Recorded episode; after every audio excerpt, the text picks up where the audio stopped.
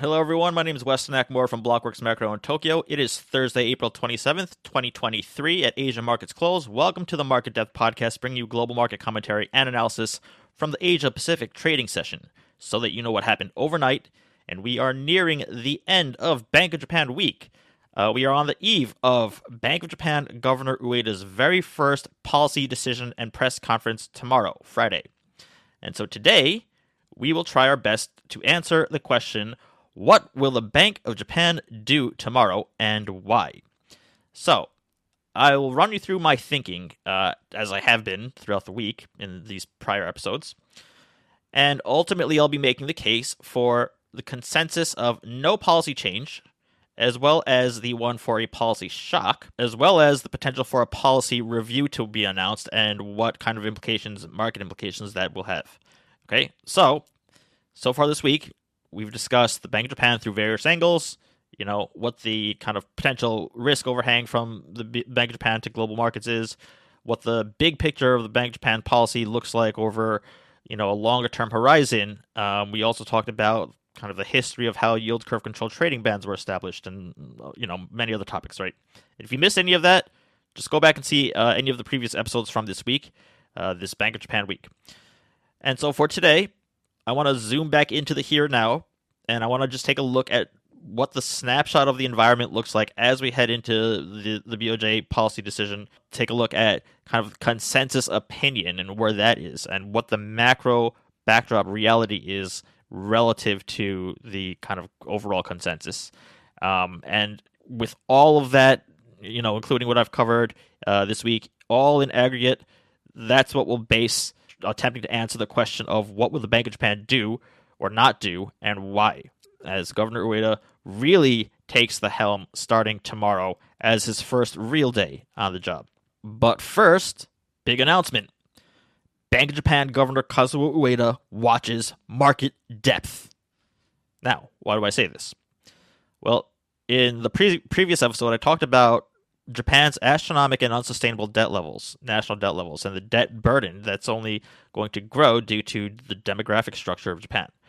Um, and that without the Bank of Japan buying up half of debt outstanding and artificially pinning yields down to near zero levels for the other half of JGBs that have they, that they have yet to acquire, if not for that, then Japan would not be able to exist or operate as a normal society, um, or at least not as the society at, that we know of as today, which is a very, very lovely one. Uh, and therefore, in the grand scheme of the sort of big picture, the Bank of Japan and the government cannot afford borrowing costs to go higher in Japan. Okay, so any attempts to normalize policy would ultimately revert back to some form of uh, JGB purchasing by the by the Bank of Japan, be it yield curve control or something else, right? So that's what I said uh, the last episode. Well, after saying that, Governor Ueda in Parliament uh, just yesterday when answering a question to the Finance and Monetary Affairs Committee, you know, he was asked about kind of the fiscal impact of raising interest rates, and Governor Ueda said that consideration for the cost of interest payments on government bonds will not prevent us from carrying out necessary policies. Um, and he went on further to explain that you know monetary easing policy is conducted for the policy objective of achieving price stability, and it's not intended for you know, supporting fiscal financing and that this point is extremely important that and in order to have confidence maintained you know in the, the public finance you know structure and integrity um, as well as that of monetary policy. But kidding aside regarding ueda's answer on not taking you know government's interest costs into consideration or, or rather you know the this whole like we will do our job for price stability management regardless right? This isn't any sort of big breakthrough statement or anything like that okay? This is exactly and only what you would expect to hear um, regardless of who it is and under what circumstances um, in terms of central bank you know public stance right i actually think that governor ueda is being sincere when he says this that the BOJ isn't here to fund the government's fiscal spending and to bail out like this or enable this like deadbeat elected officials who just run up record deficit after record deficit. But again, it doesn't really matter if he's being sincere about this or not. um, because you're going to get the same response either way. It's like asking someone if they're a good liar, right? Are you a good liar? If they're not, they'll say no. And if they are, they'll say no. All the same. And so, um, no, I'm not calling Governor Ueda a liar. I'm just using an analogy. But if you ask a central banker if they're monetizing government debt or funding fiscal spending, you're going to get the same response of, of course we're not. We're an independent body tasked with price stabilization, um, and fiscal matters are, you know, matters for those of the government and probably more vociferously from those who are who do believe that they are uh, actually funding the government. Um, and, and, also, again, obviously, I'm not joking about them watching market depth, but the reason that uh, the timing of this, the reason that this came is because one day prior, so on Tuesday of this week, Japan Finance Minister Suzuki Suzuki came out and said that you know in the future there there may be some movements in Japan's monetary policy and that would pose numerous obstacles in maintaining steady debt issuance. Okay, and so hence he was asked the following day in Parliament about, um, you know, about the Bank of Japan uh, and funding the government.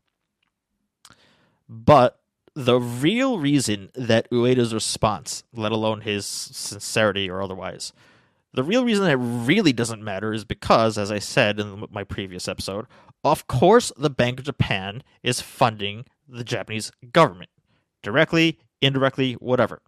Okay, a small child can see that the central bank is setting the price at which the government can borrow at, and then it buys up massive um, and growing quantities and piles of this very government debt, such that it owns half of government debt outstanding. It owns 100% or more of certain issues, uh, issuances of, of government debt and such that the most indebted country in the world gets to borrow funds for a decade out at half a percent, while the risk free United States government has to pay some 400 basis points or more to borrow for like a month out. Okay. This is a video graphic from NHK, Public Broadcasting, and it just shows JGB issuance in yen, and then following that, that's BOJ buying of JGBs, notional size. Okay. So, uh, are government spending and Bank Japan purchasing of government debt are are they perhaps interrelated? Yeah, they are. Okay. Now, on to the big question. What will the Bank of Japan do tomorrow for the April 2023 Bank of Japan meeting? Governor Ueda's very first. Or, another way to put it, the first without Governor uh, Kuroda in a decade. So, if we just look at, uh, according to the most recent Bloomberg survey of the 47 economists uh, surveyed at financial institutions, 41 out of the 47, okay, or just about 90%, expect no change at this upcoming meeting tomorrow. And five are expecting a policy tweak for tomorrow. And I actually put out my own Twitter poll um, to my followers on Twitter asking the same thing. Um, and of the 650 or so people who participated, and thank you for to all those who did participate. Um, but of my poll, basically 68% said no change for tomorrow versus 32% who expect a policy change in some form tomorrow. Okay, so that's about a two to one ratio for no change, as opposed to the nine to one, you know, ratio for Wall Street estimates. I found that gap to be uh, very interesting. Um, but now, what if we were to ask the Bank of Japan itself this question of what are you going to do um, at the April Bank Japan meeting? So, as of the last 48 hours or so, okay, the, the latest that we have, Governor Ueda's publicly stated stance, which he said in in Parliament, is that the most appropriate policy for now is to maintain current yield curve control and easing, and that tightening policy could have a net negative, you know, outcome at this moment. And then Ueda has also stated, um, not just this week, but also on a number of occasions previously, that a policy review would be in order. And that is the most likely outcome for the April Bank of Japan. No policy change and the announcement of a policy review to take place. But most likely is by no means uh, like a lock, okay? Because I think that there is an there's absolute validity in taking a Bank of Japan shock into serious consideration for tomorrow as well.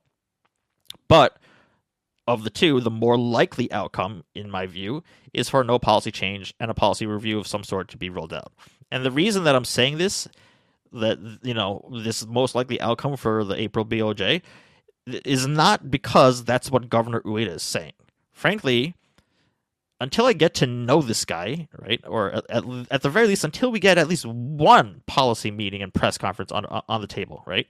Until then, I don't really care what Ueda is saying, okay? Or to rephrase, I care what his public stance is and what he's saying, but I don't too much. I, I don't put too much, you know, weight or any weighting into believing or not believing his words because again, none of us know this guy in this role. So, uh, like, I'm not taking anything that he says into you know um, serious weighting um, and consideration.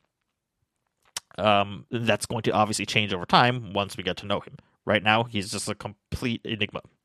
So let's just break down why this no policy change outcome is the most likely one, and how I arrived at, at that. Okay, and again, it has nothing to do with Governor Ueda's what what he's saying. Okay, this is exactly how I arrived at this conclusion. First, let's take a look at the reasons for why people who say that there would or should be a policy change, um, why they are saying so. Okay, so those who are calling for an end to yield curve control, um, be it for tomorrow or at some point this year, you know, in, in June, as the you know consensus, most of the consensus is saying, right? Um, but for for the vast majority of those who are calling for an end to yield curve control, um, they by and large cite one or more of the following sort of common reasons. Okay, number one, inflation is rising in Japan and is currently well above the Bank of Japan target of 2% CPI. Number two, the Bank of Japan must get in line with the rest of the world, who has been on rate hiking and policy tightening cycle for well over a year now. And then number three, current yield curve yield curve control uh, is unsustainable. Okay, so let's just go through each of those. So, regarding inflation, inflation is finally here in Japan, is the argument, and the, and it's well above that two percent target, and so no, so the easing policy is no longer appropriate because Bank Japan has not only met but far exceeded its goals, and it's running the economy hot. Um, first of all, as I've said ad, ad nauseum, the Bank of Japan at the moment is not setting their policy in accordance with the recent rise in CPI in Japan. And the December yield curve control shock was also very much not due to inflation in Japan, but rather that was an attempt to fix market functioning or dysfunctioning. Okay, but let's just entertain this notion of like inflation is here in Japan and this CPI is well above the BOJ's 2% target and therefore the BOJ must act. Okay. Well, that's not how the Bank of Japan sees it. Bank of Japan has an outlook that has inflation falling to back below 2% by year end. So even if they are basing it on inflation, they're not going to be doing anything because their outlook is for inflation to fall below their 2% target by year end. And more importantly, when BOJ is saying 2% CPI, what they mean is sustained 2% CPI over time, driven by domestic consumer demand and wage inflation, as opposed to global inflation, for which Japan CPI is just getting swept up in and is lagging, you know, other peer economies by far. Which means that by definition, the Bank of Japan won't act because it first needs to be observed over time to determine whether or not to act. And we're currently in that long observation period. Now, note that also tomorrow's Bank Japan meeting will release BOJ's fiscal 2025 uh, CPI outlook for the first time. And this may very well be a projection north of 2%. And markets may even react on this, right, if they see that, should that be the case. But near term Bank Japan policy itself won't be set to, to a you know two year out estimate, um, and that Bank Japan estimate itself is also based on the Bank of Japan continuing easing policy as is until then. Okay, so if the Bank of Japan removes policy, then that fresh 2025 outlook tar- uh, outlook uh, estimate that they just put out would no longer be valid because conditions have changed. And then final point on inflation and Bank of Japan. Yes, prices in Japan are rising, f- like f- at 40 year highs. But what does that have to do with the Bank of Japan? Because while headline core and core core CPI in Japan may be on the rise and well above the 2% target, inflation in Japan that's currently underway is not due to the Bank of Japan's efforts, right? CPI in Japan remained largely unmoved despite years and years of aggressive, extremely aggressive monetary easing. So, Japan inflation and then Japan monetary policy are at best detached. So, therefore, how would Bank of Japan taking steps to unwind easy monetary policy have any effect on curbing upside in consumer prices? Some of the voices who have long been critical of the ineffectiveness of Kurodanomics in achieving its CPI goals, like uh, over the you know the, the past several years, some of those voices are now the very same voices saying the BOJ must change policy according, you know, accordingly with rising CPI. So does the Bank of Japan policy have impact on consumer prices or does it not? Right? And here's the latest from Governor Ueda in Parliament. Quote, generally speaking, central banks would want to curb it when inflation is rising. Curb easy policy when inflation is rising. That said, you do not want to tighten policy considering the negative impact of cost push inflation on the economy. It's extremely difficult to decide where to stand to keep a balance. That is Governor Ueda yesterday. Okay, so that's the inflation argument that we can cross off the list as to why they will uh, make a policy change tomorrow. Okay, the next one, right? Bank of Japan must get in line with the rest of the world this is like my favorite one. And by favorite, I mean this is the stupidest one that I hear all the time. Okay. Bank of Japan policy must get, you know, in line with the rest of the world. What d- does it? Why? Just to be in this club? Okay, so he, here's what people seem to miss. The Bank of Japan did not go rogue as the lone outlier starting in 2022, starting last year. It's been this rogue lone outlier you know, all along, well before 2022, well before yield curve control was even introduced, right? It's it's just that the BOJ is like independent of the rest of the world. The BOJ's independent easing efforts has just been buried amongst the rest of the developed economies, you know, respective easing and low rate policies. And then it was just simply revealed in 2022 when peer central banks began rapidly um, t- tightening policy.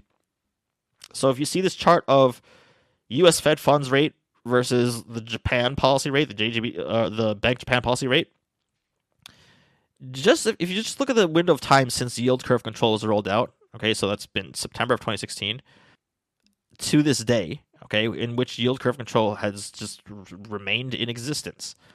The Fed has hiked rates, cut rates, kept rates at the zero bound, and then hiked rates again, and now potentially coming to the end of this latest hiking cycle. And the Bank of Japan, throughout all of that, just remained completely unchanged on yield curve control policy. Throughout all of that. Okay, so this whole Japan must get in line with the rest of the world? No, it doesn't. It never had been in line with the rest of the world, and it's not about to start now. Um, that's what makes the Bank of Japan an incredibly interesting and very tradable central bank because of the relative differences. Then the other argument of current yield curve control policy is unsustainable. Okay. What does unsustainable mean? This is an arbitrary notion that is extremely subjective. Now, let me be absolutely clear. I do not believe that what the Bank of Japan is currently doing is sustainable forever. Okay, I don't think that you can just continue to endlessly print, you know, money and buy things, buy financial assets um, you know, to to no end. I think that that is not sustainable.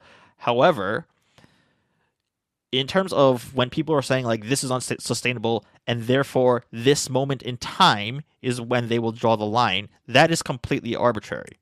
What's to say that something is uh, sustainable or unsustainable? You're looking at the Bank of Japan doing extremely radical things and saying this is extremely radical. Nobody's ever done this before. Therefore, it's unsustainable. The Bank of Japan is again f- for the six millionth time has always been on the forefront of being a weird, radical f- policy experimentation leader. So everything that the Bank of Japan does is radical, is experimental, and is unsustainable. Okay? But I've been hearing this unsustainable thing since even before Kuroda, really. Um, and we've heard about unsustainability in terms of QE from the Fed or from the ECB or from other other central banks as well. And guess what? They've all sustained, especially the Bank Japan, for the past decade. Sustains. Okay, so don't just use some random arbitrary, you know, uh, metric that you've just kind of assigned yourself. And you have to look at it from the perspective of what the Bank of Japan feels is sustainable or not sustainable. And what's more importantly, measurable and unsustainable is Japan's government debt levels and its demographic picture. Those are unsustainable. So, it is my view, and it is my view that the Bank of Japan also shares this view, that the Bank of Japan will do the theoretical unsustainable in order to support the actual unsustainable. So we can cross that off the list too.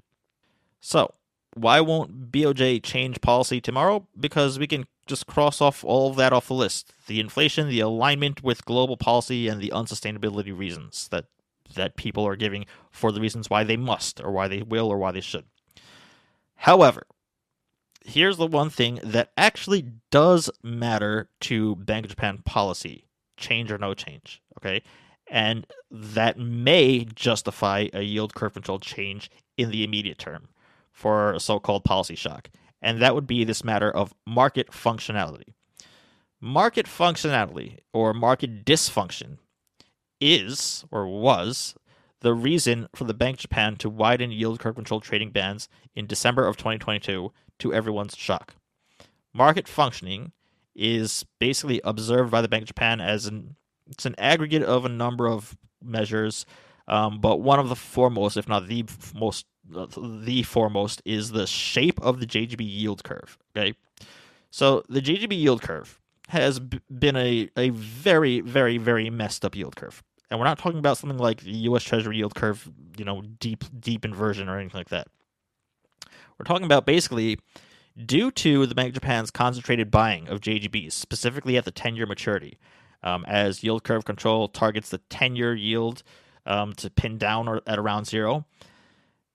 Because of that, there's been this infamous kink that formed in the 10 year tenor of the entire JGB yield curve, where 10 year JGB yields have like this dip downwards and the other tenors before and after it, right? So eight and nine year JGBs were not only higher than the 10 year JGB yields, but they were even higher than the yield curve control cap. Okay, so it, it, it makes absolutely no sense, and it's a completely distorted uh, yield curve that needed to be addressed because it was creating a whole bunch of market havoc and market dysfunction. So, this is what the Bank of Japan attempted to fix in December. They thought that if they lift the 10 year yield cap on yield curve control, then that would just smooth the kink out, right? Smoothing out the yield curve. Um, so, again, it was done, for, there's an adjustment that was done for the purposes of market functionality. But what was the, what happened? What was the result? Well, it backfired.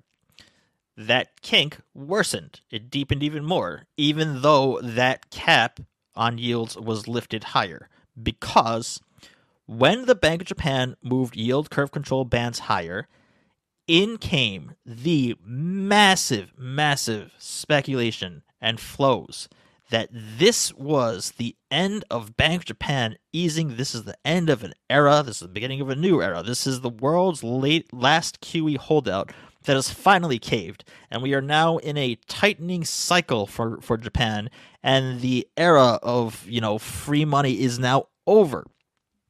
And as such, the entire entire JGB yield curve shifted higher, much higher. And so from the December 2022 Bank Japan shock meeting until the very next January 2023 meeting, in between that short window of time, the BOJ basically ended up in the most severe bloody knuckle fist fight with markets ever conducting fixed rate op after fixed rate op day after day to you know buy unlimited JGBs day after day after day to defend this new yield curve control cap. Um, and that's the time when the Bank of Japan did an insane amount of QE. Basically, about in dollar notional terms, about $180 billion worth of QE was done. To put that into context, that is 50% more QE than the Fed was doing at its peak QE of 120 billion per month. However, the only difference is while the Fed was doing 120 billion per month at its peak, the BOJ did 50% more of that, and the bulk of which was done in the span of about four days. It's really actually the span of about two days. Very insane. Um, just setting all time record highs, you know, in terms of the amount of JGB buying that the Bank of Japan was doing, as well as foreigners breaking their own records for the amount of JGB selling that was that was, you know, happening. And these all time record highs in QE were set in January of 2023, well into a global tightening cycle. Okay. Now, why was this happening? Because the Bank of Japan had to hold its ground at any cost, to state through its actions loud and clear that markets don't dictate Bank of Japan policy. The Bank of Japan decides Bank of Japan policy. That's what the message was. That's what the action was to back the message. And we'll get back to this notion in a moment. Okay. But just back to the shape of this JGB curve and you know the reason for the yield curve control change from December.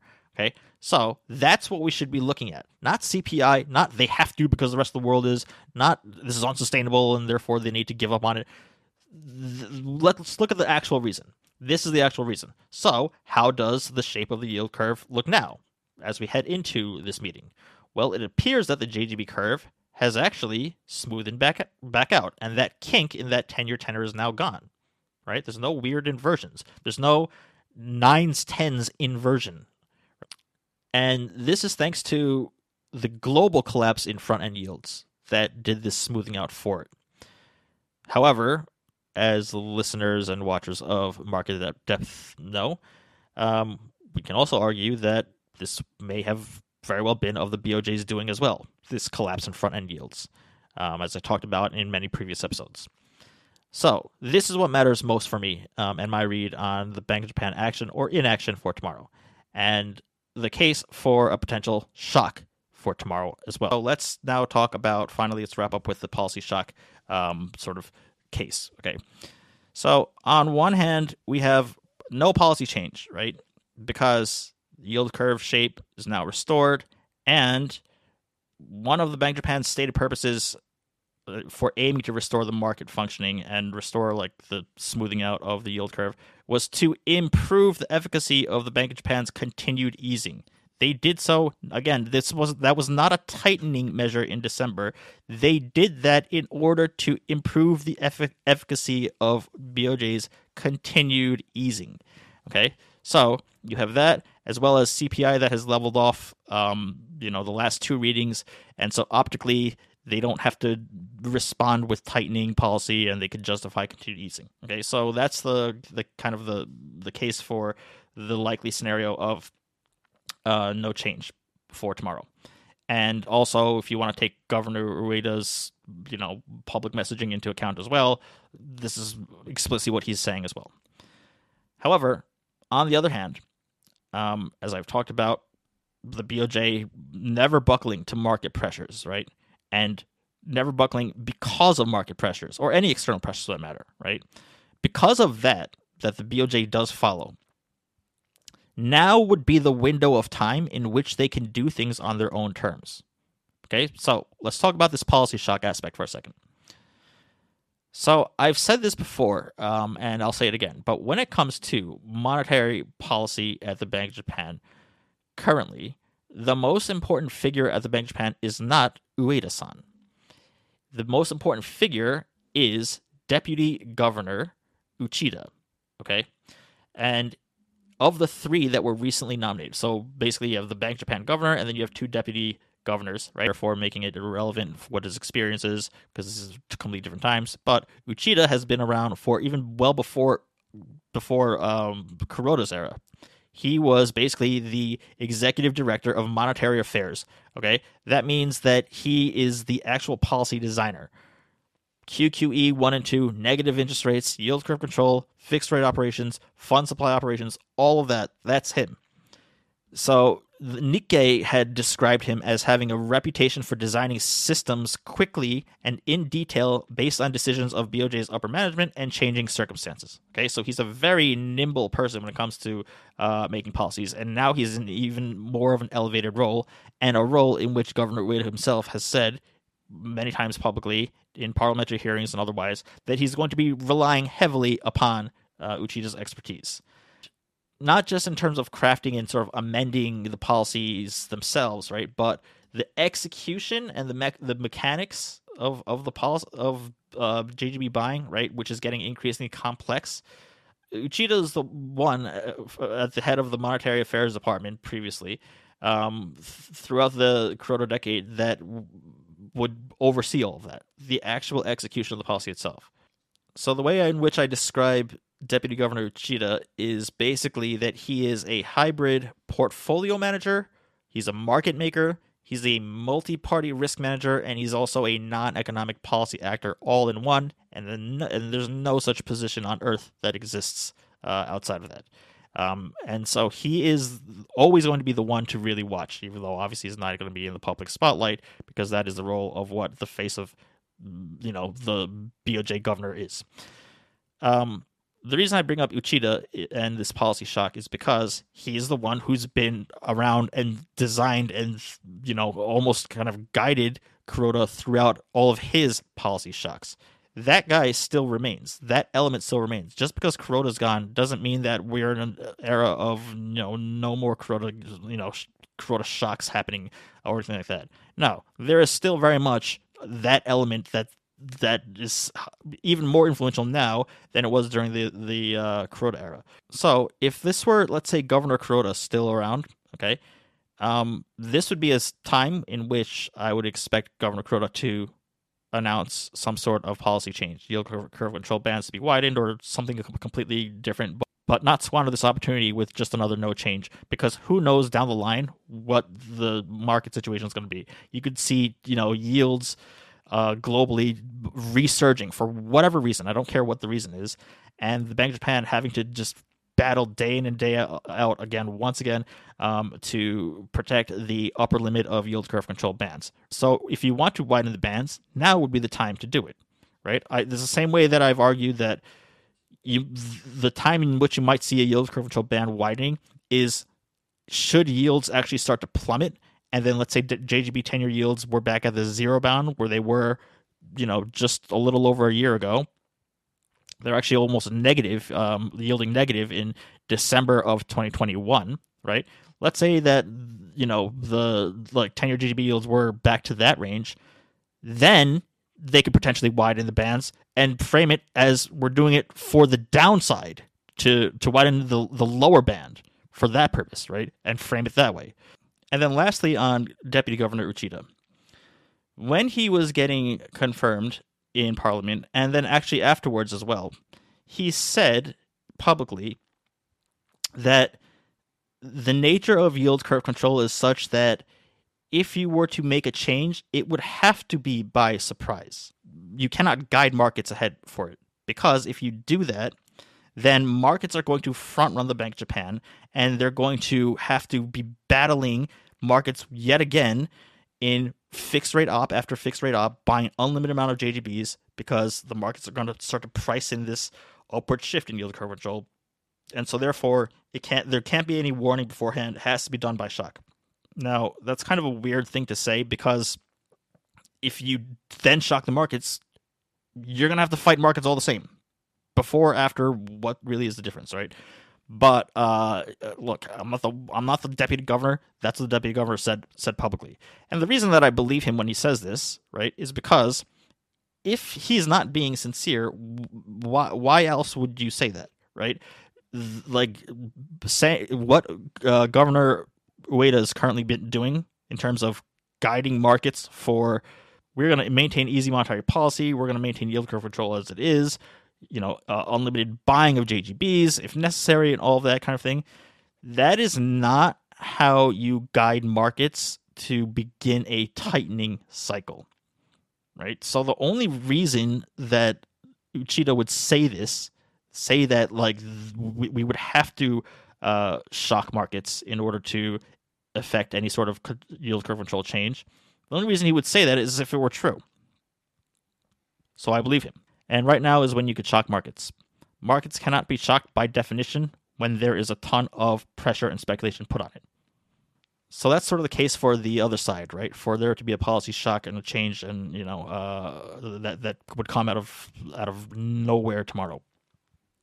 But of those two scenarios, it's my personal view that I'm in the camp of there will be no actual policy change, uh, rather than they're going to spring a you know a, a, shock change to yield curve control or to just completely new policy altogether, um, which is also very possible, right? But I'm it's not I'm not a 90-10 split the way that the Wall Street economists are, and I wouldn't necessarily even say that I'm you know the 65-35 split that the Twitter poll is. I would say I'm I'm I'm more so like a 55-45 split, right? Um, to to that level. I, I look, and the reason is just because I just don't know this guy. I don't know Governor Ueda. I don't know if he's doing all of this Kuroda parroting so that he gets set up for this once, once you know, one shot only shock chance that he he gets. Right? He only gets this one chance to do that to make this first impression. There is no second chance at making a first impression. So if he maintains policy, he'll be rightly or wrongly, he'll be seen as policy continuity. And if he doesn't want that, this is only one and only opportunity to do so. One other point of note: uh, we do have an FOMC meeting the very next week coming up. Okay, so in terms of market reaction wise, we have to keep that in mind. You, regardless of what happens, right? If the Bank of Japan does make a change or doesn't make a change or whatever it is, I, I wouldn't read too deeply into the market reaction. First of all, don't ever ever read deeply at all or read into any market reaction um, after the Bank of Japan policy statement comes out, which is like midday, you know, around before PM open, usually um, PM session open. Between that time and the governor's press conference, that price action in any market, be it dollar yen, be it stocks, be it you know JGB markets or U.S. Treasuries or whatever it is, it's not operating on full information. But even after the Kuroda or I'm sorry, the Ueda press conference, which uh, ends around I think around probably 5 p.m. or so um, local time. Even then, I wouldn't necessarily put too much, you know, thought behind market reactions thereafter because of the looming FOMC meeting, which has increasingly, uh, the closer we get to it, the more uncertain it's become. Um, but there can be holdouts for that, right? So let's say you're trading dollar yen, USD, JPY. Well, you got the JPY part of it of the policy, but what about the USD part of it, right? And so you're you might see you know kind of nothing happening or whatever happening whatever's happening it might not be the full market reaction Bull market reaction might come after fed chair powell's press conference okay so it's a very important thing to keep in mind that when the FOMC press conference is over, the market reaction you see thereafter may very well include an enormous amount of residual pent up reaction that's been sitting there from the Bank of Japan policy that came out just what four or five trading days prior to. Okay. Okay, so that's it for me for today as we head into a very potentially critical day tomorrow. And thank you for watching Bank of Japan Week um, this over the past several days. Uh, for those of you who, who haven't watched the episodes, make sure that you go back and watch them um, because each of them are very important, and I covered different things and different angles regarding the Bank of Japan that don't apply just specifically to this April meeting, but apply for BOJ meetings going forward for the foreseeable future, um, for maybe uh, for years going forward, right? Uh, but either way, I do appreciate you following along with me for this journey. Let's see what happens tomorrow. Uh, and you will hear from me again tomorrow after the of Japan policy meeting. Um, on behalf of Blockworks Macro, my name is Wes Nakamura. Thank you very much, and we'll see you tomorrow. Thanks.